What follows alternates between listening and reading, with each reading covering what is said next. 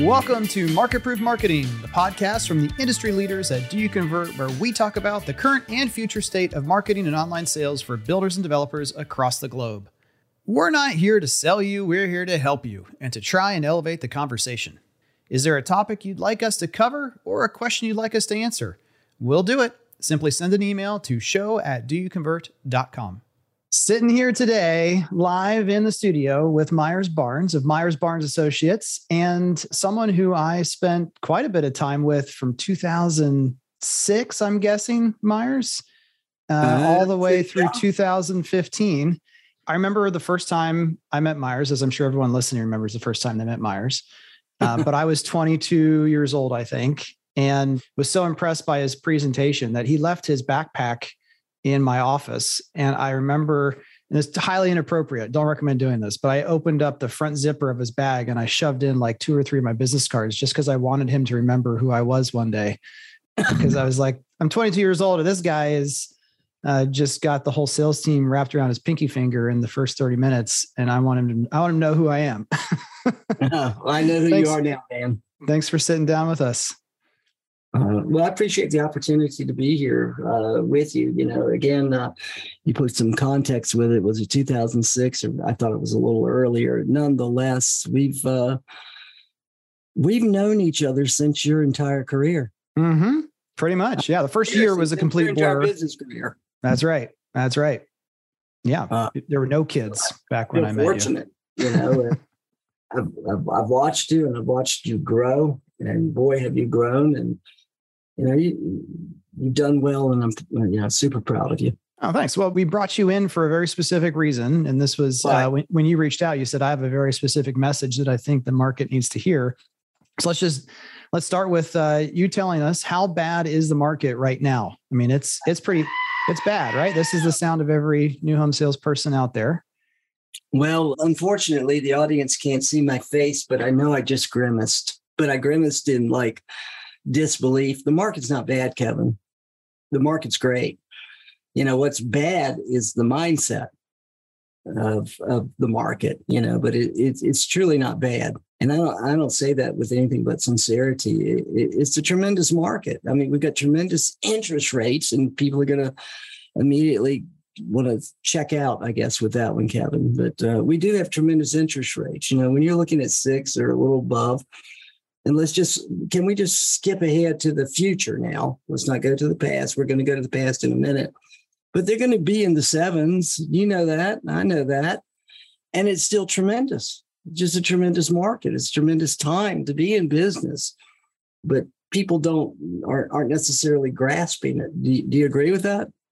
I agree with it, not necessarily from an affordability standpoint, but I think again, all things considered, the interest rate itself is not the reason people are not buying. I agree with that. And no. I also agree with, you know, lead volume overall right now is down 17, 16% from the best market ever, 2021, in terms of lead demand and urgency. So if you had to pick back in 2010 to have the market you had back then or this market right now, everyone would pick this market right now. I would agree. So I don't know if, uh, if you'll indulge me, please, but you know, can I give you a little bit of historical data about the market? Yeah, if you uh, you know you you've been doing this certainly much longer than I have. Can you start with us at the Great Depression, or where do we need to start? Is it 1920s, 1930s? I won't where... go back, back that far, uh, you know, because I'm not that old. Uh, uh, older. That you know, you, you look at it and you look at the conditions and you you start to analyze it but you have to take history. And if people don't reflect on the history they don't quite understand what's going on. So here's here's history right now to give it context. In 2021 it was called the biggest real estate market of historical data. Can you imagine that in 2021 hmm. the single biggest market of historical data. And not only that it was the single big, biggest, uh, you know, you look at it, the interest rates were were the all-time best of history. Yeah. You know, so you're you're just looking at 2021. Now, let's go back though, if if I may, to 1973. This is history. In 1973, there was a thing called the Arab oil embargo. And there's going to be many people today that don't reflect to 1973 because right. They're not of age. I was born in 81. So Okay, but I've seen some pictures in a history book about lines of cars outside of gas stations, but yeah, yeah, about- it was interesting, Kevin. You know, here I am, and I've I've spent my entire life in um, in the building business or business life. Let's just say that my mm-hmm. entire business life. But 1973, there was an Arab oil embargo, and what that was was. Um, you know, you couldn't get gas. It wasn't a matter of gas was expensive. Like we do know mm-hmm. history again is repeating and you know, goodness gracious, Kevin, gas is now over five bucks a gallon. Never had that before in all of mm-hmm. history. But golly, five bucks a gallon. But is it bad? No, it's not bad. Because in 1973, it wasn't a matter of gas was expensive. You couldn't get it. you just couldn't get it. I mean, and that was the hard part for people to even grasp and go, in 1973, there was odd even numbers. You had to stand in a line, and one day, you if your license plate was odd, then you could get gas. The next day, if your license plate was even, you could get gas, but it was odd even, odd even. And then they allocated. Mm-hmm. You get like three bucks at a time, and people stood for like I'm, I'm telling you, miles in line to get gas. And so I'm guessing they weren't filling up their SUV and driving around for two days quite the same way they did back then. And that was how you shop for a house. That's how you shop for gas. You just went out the door and hopefully you you just stood in the line and you were grateful to get it. And but here's here's the context to it, Kevin, is there was no internet. The only way you could buy a house was by getting in a car and shopping. Yeah. So I'm guessing traffic took a nosedive. there was no traffic. I mean, my goodness gracious, if all you could do, Kevin, was get in a car and drive and hopefully nobody even shot. Well, that's okay because because then the online salespeople picked up the slack. I'm sure back then. Oh yeah, yeah. All the online salespeople were there and they were making tons. Uh, no, there was nothing. You, you, couldn't buy. I mean, you, you literally couldn't buy. There was no there's no way to purchase. So 1973, you know, when I hear people say, "Oh my goodness, this is this is tough," and I go, "If you can't get gas and there's no internet, there's no possible way to shop. That was a tough market. This is not a tough market. This is a actually kind of an easy market." And then we fast forward, Kevin, if you will, to 1981. So we go from 73 to 81, and you'll look at the patterns. And in, oh my goodness, and we we had the worst president. His name was Jimmy Carter. And in Jimmy Carter's day, the interest rates went to 18.61%. 18%. And people are freaking out about, oh my goodness gracious, it's 6%. 18%? Come on, man. Yeah. This is not even, it, it, it doesn't even make sense. So, you know, we had a, a, a guy named Paul Volcker, and he was the the czar of interest rates, but he decided to reel it all in, Kevin. And he said, We're going to fix this thing. And what we're going to do is we're going to break it. We're going to break the interest rates. And so, yeah. goodness gracious. He had to bring interest rates up to and past the point of inflation to try to get it to stop. And that's why you know, That's a lot of people, what's profound. What you just said is profound, Kevin. A lot of people don't. They want to argue with me. They argue with me back in April when I said that we'd be at six percent by the end of May, and I was 14 days early. But the government's going to have to have a, the same decision making process. We either let inflation continue to go, or rates have to meet inflation. And I know there's reasons why that might be hard, but it it certainly means that rates are more likely to go higher than go lower. There's no choice in in the matter. But uh, you know, again, I'll say profound you know statement that you just made. They have to break this thing. You know, and people talk about, you know, where are we? You know, are we in a correction? Are we in a what? But they're breaking it and they're trying to break it and they're trying to break it intentionally and they're going to keep ratcheting it. So you can count on this upcoming July that they're going to raise the rates again. And, you know, everybody's going to be, you know, they, they they just flip out over the whole thing. And I go, Do you not understand there's a methodology behind this? And so they're going to fix it. And, the, you know, I don't think this, if anything, this current administration, this current they're fixing it right by fixing it fast and fixing it furious now by raising the rates. And so that to fast forward, that that takes us to a position where there's a couple things that I know are, are near and dear to your heart. One is it's what? a game of market share.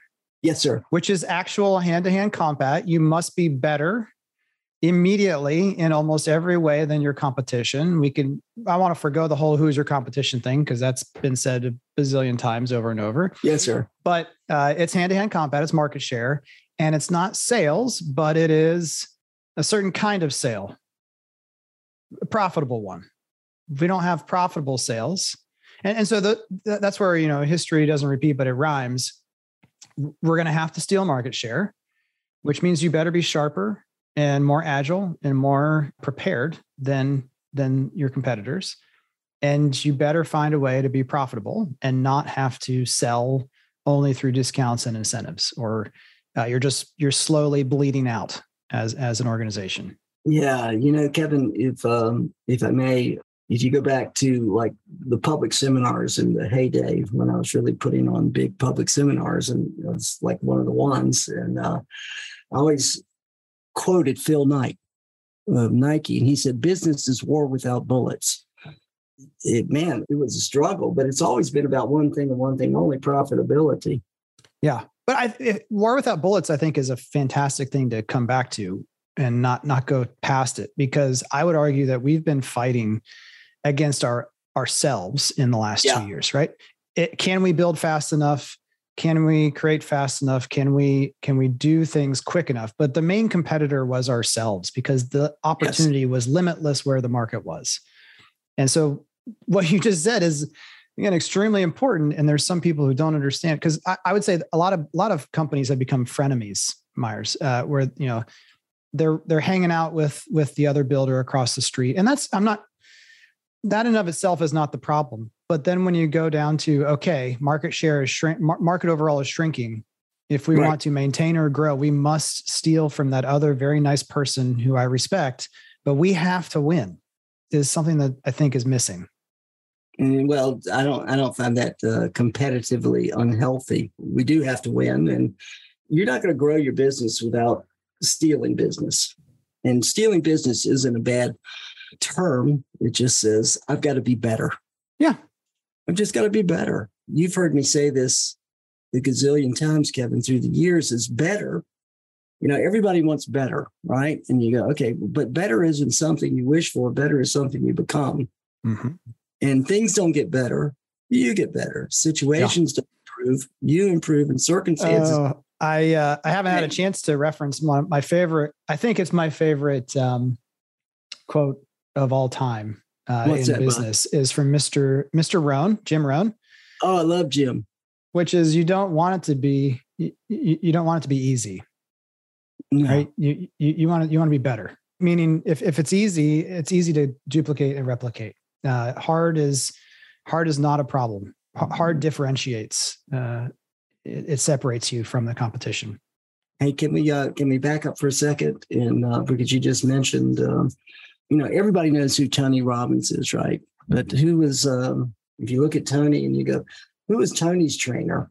Tony's trainer was Jim Rohn, and it's it's terrible not to say you need to reference Jim Rohn, R O H N, and you need to look him up and you need to seek him out and study him because he was the really the true business philosopher. Yeah. And I butchered I butchered the quote, so I'll, I'll fix it here. Don't wish it were easier, wish you were better. Wish you, know? you were better. And, yep. and and you're right. So, all right. Well, well I, am sorry, I drifted, Kevin. But in '73 we had the Arab embargo. '81 we we did this. We had interest rates that went to 18 you know 0.61 percent. But then there was another bump in the road and that was in the late 80s and early 90s that was called the savings and loan crisis. Yeah my own family uh, lost everything for a good solid i think oh i think a month or two yeah. Yeah well it, it, it was it, it came honestly if they lost it but here's a here's an actual stat. There were 3,234 savings and loans in America at that time, and 1,043 failed. So you had a third of all the savings and loans that just failed. And why they failed? Moral hazards.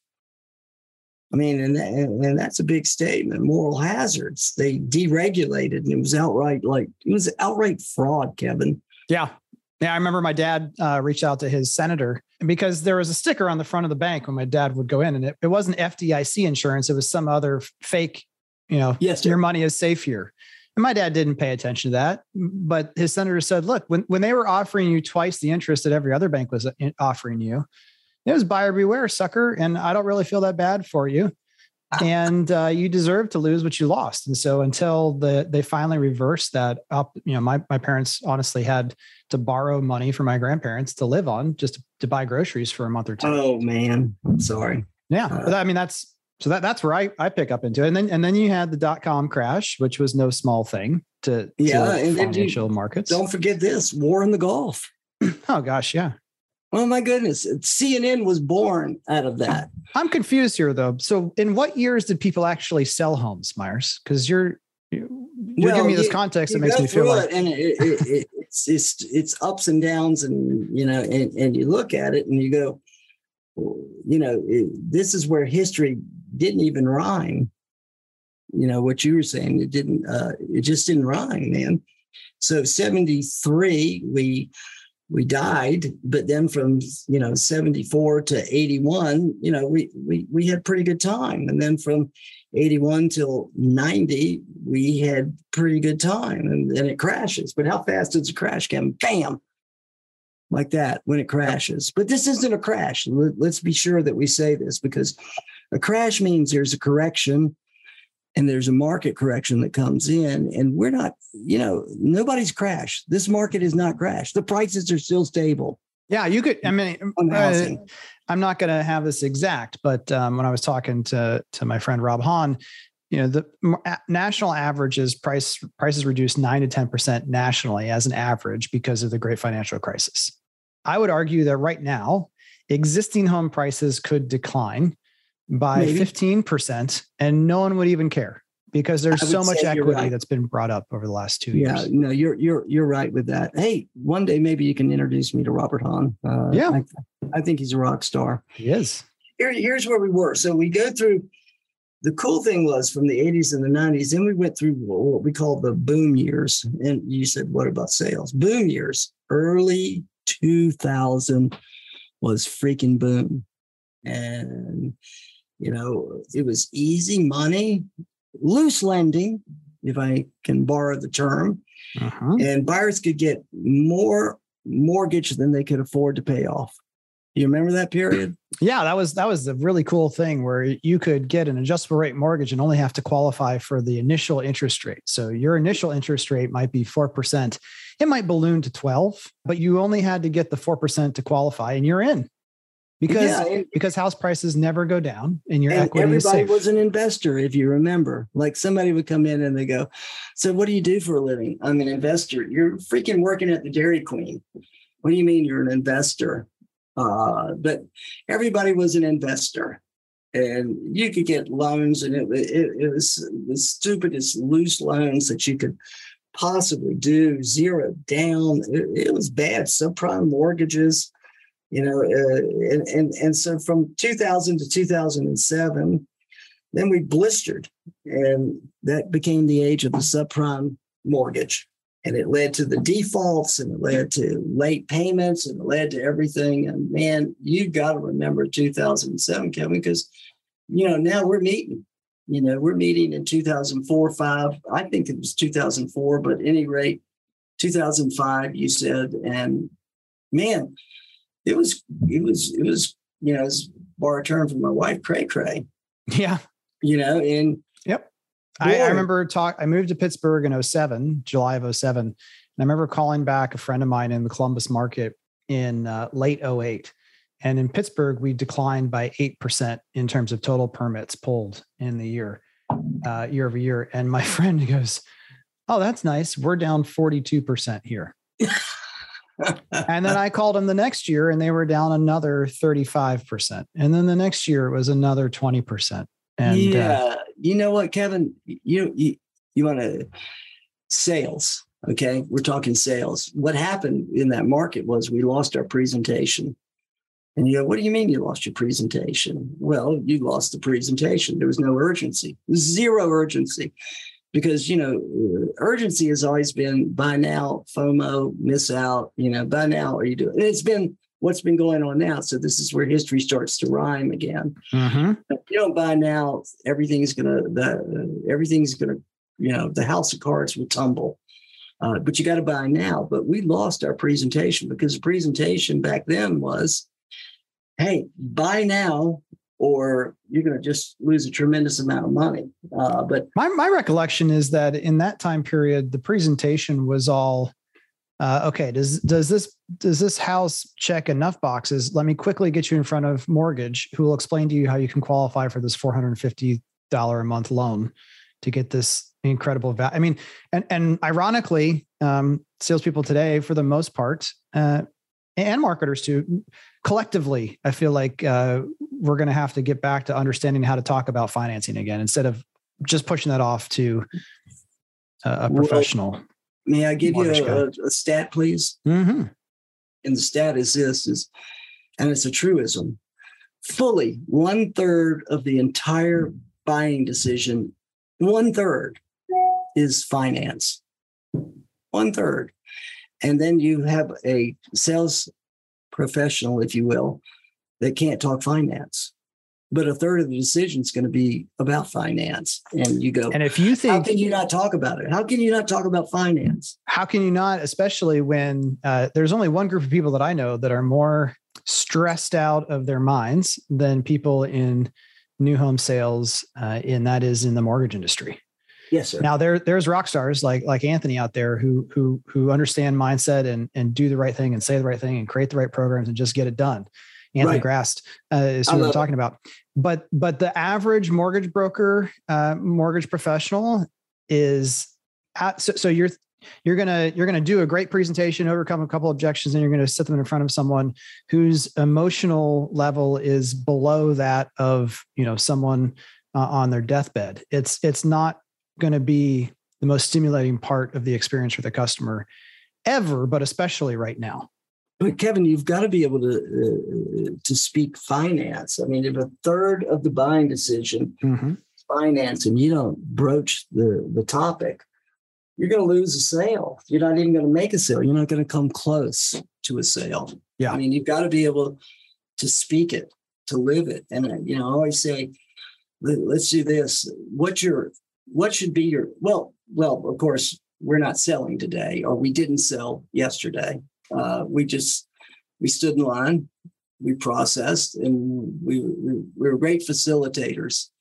Yeah the uh, hard part the hard part was uh, uh, keeping the sale together which is always hard. That's a part that's always a challenge but getting the sale was not the harder part. Oh my goodness it's the easiest thing that ever happened in life because what what we had was so we go from 2007, and then you look at it, and that's when the air popped out of the bubble. And man, it popped and it popped fast and furious. And that's the thing, Kevin. This is where history may not repeat itself, but it rhymes. The bubble pops like that overnight, mm-hmm. and people. It, you, you can see it for a country mile coming at you, but people still are always shocked about it. I remember talking to a group not that long ago, a group of salespeople, uh, on a visit that I took, and they all were very curious. Well, how will we know when the market has shifted? And I said, you will. Re- you will not have to ask that question. You will know, and you'll remember that week or month for the rest of your career. But that's how you'll know. Yeah, you you, you see it about a year. You know, um, I, the builder I worked for, where I got my uh, spankings and lessons from, uh, we were at dinner in April if you will. And he just said, Myers, it's coming at us so fast. He said, This, by the way, um, he's not a builder anymore. He sold his business, which is the world's largest marijuana farm, hmm. uh, outdoor marijuana farm. He went from building to outdoor marijuana, and he's now living in Hawaii and, and loving life. But he just said, Myers, the, the building business is it's over. He said, it's coming at us and it's coming at us fast and furious. He said, but uh, these rates, everything is crazy. He said, you just watch what's going to happen. and you know we were talking and, and he was right you know it, it, was coming at us so fast and furious kevin and but nobody was paying attention nobody wanted to pay attention because we were too busy trying to keep up so I, I have a question about because part of what keeping up has has brought us to is a lot of homes under construction that are not yet sold yeah. Oh, I love it. I if you if, if you had if you had a choice between having finished or nearly finished inventory as a sales professional or only having to sell the dream, what what would be your preference? Or I'd a mixture of the two? Because you know that's fundamental as you go back and you sell, you know, like uh, you're selling a home. You're selling the single largest investment, emotional investment of someone's life. I'd much rather sell the dream. Yeah, I mean, I'll always sell the dream. And you know what? And that's where people have to go back right now and go, you're not selling investment right now. This is not a time to be selling investment. This is a time to be selling a dream. But you know what? Here's where it's going to flip people out. You're going to have to walk out of the office now. you're going to have to go demonstrate. You know what that word is? Well, walk a home site. Yeah, walk a home site, man, and show them. And eh, again, eh. a lot a lot of people remember that. A lot of people though haven't walked an empty home site with a customer in if a long you've been time. in the business, here, here's what I'd say: if you've only been in the business about three years, you're dead because you you think this is you think every I I'm, I'm sorry we you probably should edit that out. Uh, no, but, no, I, but the, it is a true statement. If you don't, if you're not committed, I mean, there's no like being halfway pregnant. You're you can't halfway be a new home sales professional in the market that's ahead. And if you haven't truly committed, if you're still just like, well, I like the income, or I like this, or I like that, but I'm not sure that I'm really in this then I completely agree with with where, what you're saying, and I think well, that's going to get out. If, because if you can't get in, you got to get out. But if you can't get out, you got to get in. And I suggest get in because it's still going to be a tremendous market if you can change one thing, and that's going to be your mindset. Yeah, this is a mindset game, Kevin. This is not a anything more than that. It's all about mindset. And it, is it a good market? It's a tremendous market, Kevin. Come on you know and, and we've watched it but this is where we just talked about history again. We had an upswing from 2011 and 2012 essentially the upswing came in and we watched it and it's just grown and grown and grown and golly it, it, it was crazy. And essentially the last two years goodness gracious they weren't real. Nothing was real. This is when when you say how do i recognize it? When do i see it? When it's too good to be true it's too good to be true and it was too good to be true. And yep. you know so we saw it coming and nobody was really paying attention because everybody thinks they're good. When things are good, they're good. I talked to someone today who uh, is going to likely have a, a, total sales for the month of June in the low 20s on a goal of 40. And I said, you know what? You know what that sounds like to me? That sounds like June or July. And my joke has always been June or July, one of those two months is going to suck. I just can't always promise which one of the two, but one of those months is always going to be tough. Yes, sir. Now, the hard part was they also had cancellations at a rate they have never had. So they were at a at a net number that was not pretty whatsoever. But still, to your point of this being a great market, seasonally, this is not a great time to have the, the best on the board numbers in terms of final sales results. But they're still getting them and they're still getting them with interest rates where they are and with prices where they are. And this is a company that doesn't have any inventory and can only sell the dream. So yeah, it still is a great market. Now, one thing I want to I want you to try to tactically give uh, for, for any of the sales professionals listening or, or those who engage with sales professionals if someone walks into your sales office and says, I'm looking for a home in the next 60 to 90 days, and I don't have anything that's immediate move in ready, what would be some of the worst things I could do? And then would, how should I be talking with that, with that customer, with that prospect about well, the opportunities? You've got to give people hope, Kevin. You know, and and so what you sometimes, which means you have to have some hope yourself. That's again back yeah, to the mindset. But, but, you know, here here's the thing: you can't you you got to be believable, right? Okay, but you can't be believable if you're not a believer. Hmm. So that's the first thing change your mindset. and everything is good. And you can go, well, what if it's not good? It's always good because we sell hope. You know, if you don't sell hope, if you don't believe hope, then you can't be hopeful. And that's what they're looking for is hope because there've been a lot of disappointed people through the years. And so the first thing you do is sell hope. And so what you say is, well, golly, you couldn't be at a better time. Thanks for coming in. That's the first thing I'd say. Well, golly, you couldn't be here at a better time. My goodness gracious. So glad you're here. Let's talk about it then. Tell me what, when you say 60 to 90 days, what's happened in 60 to 90 days? You know, I, you, yeah. explain to me, tell me, but you got to get them talking. But the average salesperson, and I, I saw, I'm sorry when I say the average salesperson is going to immediately be like a gut punch, an emotional gut punch, uh, and and they give up and the first person that gives up in a sales presentation is always the salesperson, never the customer. Hmm. And uh, you, you've got to look at them and just go, tell me about your situation. Tell me, tell me, tell me about you. Now you're not gonna you're not gonna like it when I say it, but I'm I'm gonna say this. It's understandable why a sales professional over the last two years getting yelled at by customers because their home's not done and their price is escalating. To all these things. It's understandable why the sales professional would be concerned about yes coming to that uh, engagement with positive energy and hope. Mm-hmm. And yet, what you're saying is, if you don't, you're done anyway. And and and maybe it's better to get screamed at by a customer who ends up moving in a week later than your boss who says you haven't hit your sales goal in the last two months. I'll take the uh, yelling and screaming customer every time because you know all sales are emotional, and that just means that they're emotionally vested. In, yeah, not to be clear, we're not saying straight up lie to anyone about moving no. timeframes oh, or to no, set to not set expect. No, no. I just you know how you know how the world goes. Someone's going to say Kevin and Myers were talking, and they said just lie to everyone and tell them the no, home's going to be done. It's all good, though, but this is just my world, Kevin. This is how it works. It's all good. You know, everything is always good.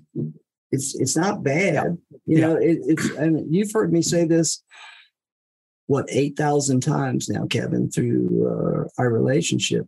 Brian Tracy, one of the best quotes of life was It's never as bad as you think it is, it's just as bad as you think it is.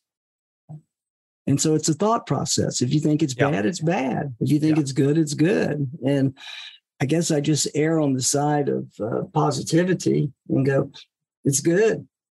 Do I think it's a great market? Kevin, historically speaking, if we went, we're at a point and you know, I did a post, and I'm not sure if you really saw it because I know you're big on uh, on, uh, on, on Twitter, but on Facebook, and I, I, put a post out there, and I said the rates were at 18.6. I can't tell you the number of comments I got where people were going, "Oh my God, I was so delighted to get a rate of 20%. I was so delighted to get a rate of over 20%." And I would go, no, no, no, no. This is a good time. This is a great time to be buying. And, you know, if you can get a rate at six or 7%, historically speaking, this is a tremendous time to be buying. And, uh, you know, but who's flipped out? Is it the customer? Is it the consumer? Or is it the sales pro and the builder? Uh, and I'm just, I have to keep it as honest as I can. My perspective is that the two groups flipping out the most are leadership because yes, they're sir. seeing this large number of homes under construction and unsold. And even though, I mean, someone on a call last week, I said, we're going to have over 100 homes complete in October. And I smiled at them and, and I said, Are they really? Like they've been telling you they're going to be done. Are you really going to finish magically all? On, and, and she said, Yes. You know, they said the numbers and she was confident, but yet, you know, I, so I think there's this there's hey, this, you know what? I might know that builder. you just uh, well, I think there's a lot of builders who are that way. I mean, no, that, that's, I mean, that's, I can tell you, I can tell you a half a dozen builders that they went under this deal where they just said, here's what we're going to do. We're going to build them and uh, we're not going to price them. We're just going to build them and mm-hmm. we're going to tell people coming soon and we're going to be taking pictures and we'll yeah. be keeping you up on it and blah, blah. And all of a sudden, we're going to drop them. Well, well, suddenly, what they found out is they weren't selling the dream; they were selling how and by the way no change orders nothing they were just yeah. coming soon mm-hmm. and all right well all of a sudden they're coming soon but uh there's they're stuck I mean, they got all these houses that are popping yeah. on the market and they are coming in October and they're coming in November and December, historically terrible times to be selling. Uh, and you're going, well, what am I going to do with these? And I go, you know, I, I, I, I probably told the same builder. I probably didn't tell the same builder, but um, you know, I, I told the builders, you know, that listen, you got to get off of that model. That model went out. That that selling proposition is no longer valid. You need to be talking yeah. about buying today. You need to be talking about buying in the future. But this whole thing that you've put together, it worked but it's we, not working now. Uh, builders got addicted, and I when I say builders, I mean owners. Owners and, and division presidents got addicted to certainty, meaning, oh, this is amazing because of the market demand. I don't have to set my margins. I don't have to set my price. I don't even have to set oh, my closing yes. dates. And so all of the uncertainty was pushed off onto the buyer yes. and and given to the owner. And I think so that that unwillingness to go back to more uncertainty is just part of how you need to do business and managing that uncertainty is a leader's role. So I think that's that's one group of people who is not necessarily thinking strategically the way they should. And then um, you know I think I think the other end is uh, sales, and I I mean all forms of sales uh, having too much of a uh, recent history bias to to saying well down 17% feels like down 200%. And again, I understand it, but it's just it's not it's not it's not true mathematically or or or any other way you want to look at it other than how it feels it's it's still a great market. Well you know einstein had a great quote and he said the, the numbers never lie unless you lie about the numbers. And uh, you know we were lying about the numbers but kevin again yeah there's going to be a bunch of inventory that's going to hit the market quick fast and furious and it's going to be across the country. When you say october you know, I mean, yeah. So we're, we're running against time. I want to toss this idea out to you. As I, I had a conversation today when I told a builder it might be worth accelerating at additional expense your construction completion, having truly finished look good homes faster than it is to spend more money on advertising. How does that hit you? I would uh, be accelerating my sales as fast as I possibly could. And you know what? Throw the margin out the door. Yeah, I mean, we, we asked. I asked a group of uh, in no, our wait, Facebook. Wait, wait, I don't want to move on. Throw the margin out the door. That's offensive to a lot of people. And I go, no, you know no, what? You're right. Sorry, Throw you're right. the margin out the door. Or you're otherwise, right. you're going to be sitting on junk just like it was in 2007 and eight, and everybody's addicted to the margin. Yep. So there's two ways. There's two ways to throw the margin out the door. Uh, well, one is to to correct the price. The other, again, my argument would be get the home finished at almost any expense. If you could bring, if you could bring 30 of those homes to be complete in July, and but it would uh-huh. cost you significantly on your margin to get that completion. But they looked done, they, they were done and looked good. Yes. You have a you, you have a you have a good shot of getting those sold at still almost any reasonable price point uh, you have. Oh my goodness, watch this. I, I'm just going to pull numbers out of the air, if you will, you know, if I had an opportunity and I say throw the margins out the door, and you go, oh, well, what does that mean? And I go, well, well what if you lost four percent? And I go, four percent is a shallow price to be paying today versus holding on to something later in life. And yeah. And, I, and the holding on is going to get more expensive as rates go higher and, and lender standards from banks go higher. You know, your work in progress loan might or interest rate might be low now it's going to keep adjusting with the market too well do you do you find that offensive what i said like throw the margins out the door and let's just go ahead and move some inventory right now uh, no, but the, the, the skeptics and the critics will say, well, that's because he's no longer uh, running two home building divisions himself. Now he's just a consultant. So he says throw margin out the window. But uh, but I'm just you're right. You, I mean, uh, one of my heroes as an organization is is NVR because of their belief in that. Yes, sir. Any home that is that is finished and not sold, by definition, means that it is at the incorrect price. If it continues yes. to sit there unsold, the price is wrong. And that's not easy to do, and that stresses a whole bunch of people out. And and they're one of the best in the country at doing it, but it's still not easy for them at times. Well, I agree with what you just said, Kevin. You know, you can't hold on to them. And so what's happening is is everybody's going to want to hold on and hold on to a past market, but your business model has changed, and nobody wants to admit that the business model is changing. Mm-hmm. You know, they they're they're they're frozen. You know, but the model has changed. I yeah, I, I, I, okay. Last thing, and then we really are. Uh, All right, I'm we, sorry. We got to run soon. But I, I, talked to I talked to four builders last week, Myers, who still are saying they have no intention of offering pre-sale homes anytime in the near future. I'm it's going to continue. They're going to continue to do inventory spec building only for the foreseeable future. They're and, nuts. I'm sorry. Uh, if they're listening, let me just help you. Please don't do that. please don't do that to your company. Please don't do that to your spouse or your significant other. Please don't do that to your team. The model has changed. And, you know, uh, maybe you need to get in touch with the four and say, would you listen to this podcast? But please don't do that. Do you, and I'm sorry if, if you disagree with that, Kevin. No, I, I, I completely, I think to not, again, just like, I mean, I, I was one of the biggest proponents of, uh, adjusting model hours and and by appointment only for a while, but that that time is gone. That time's uh, gone. That the same thing of, of focusing on inventory only. I mean, just watch the cancellation rates continue to adjust when you're doing inventory only. The cancellation rates on a pre-sale are different by definition than someone purchasing a home already under construction.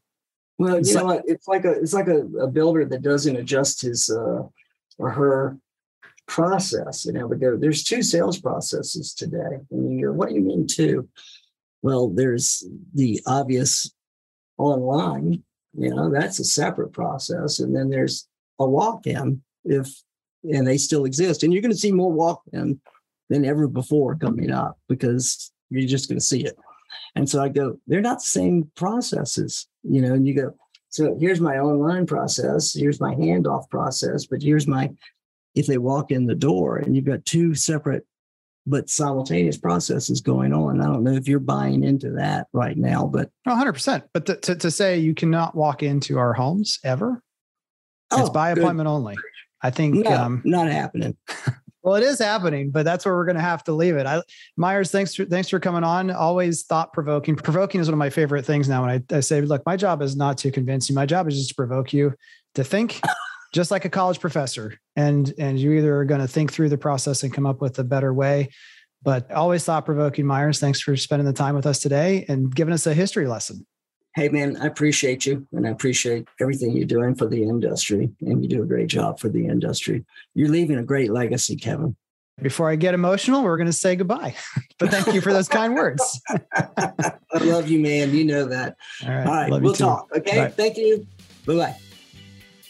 Market Proof Marketing is proudly supported by Opendoor. Visit opendoor.com forward slash do you convert to learn how you can partner with Opendoor to increase certainty, speed, and ease for your home buyers. All opinions expressed by me, Andrew Peak, Jackie Lipinski, and our castmates are solely our own opinions. View hundreds of articles, videos, and more for free at doyouconvert.com. It's also the best way to find out how to connect with us on social networks or in real life. Now get to work and make sure your company is market proof.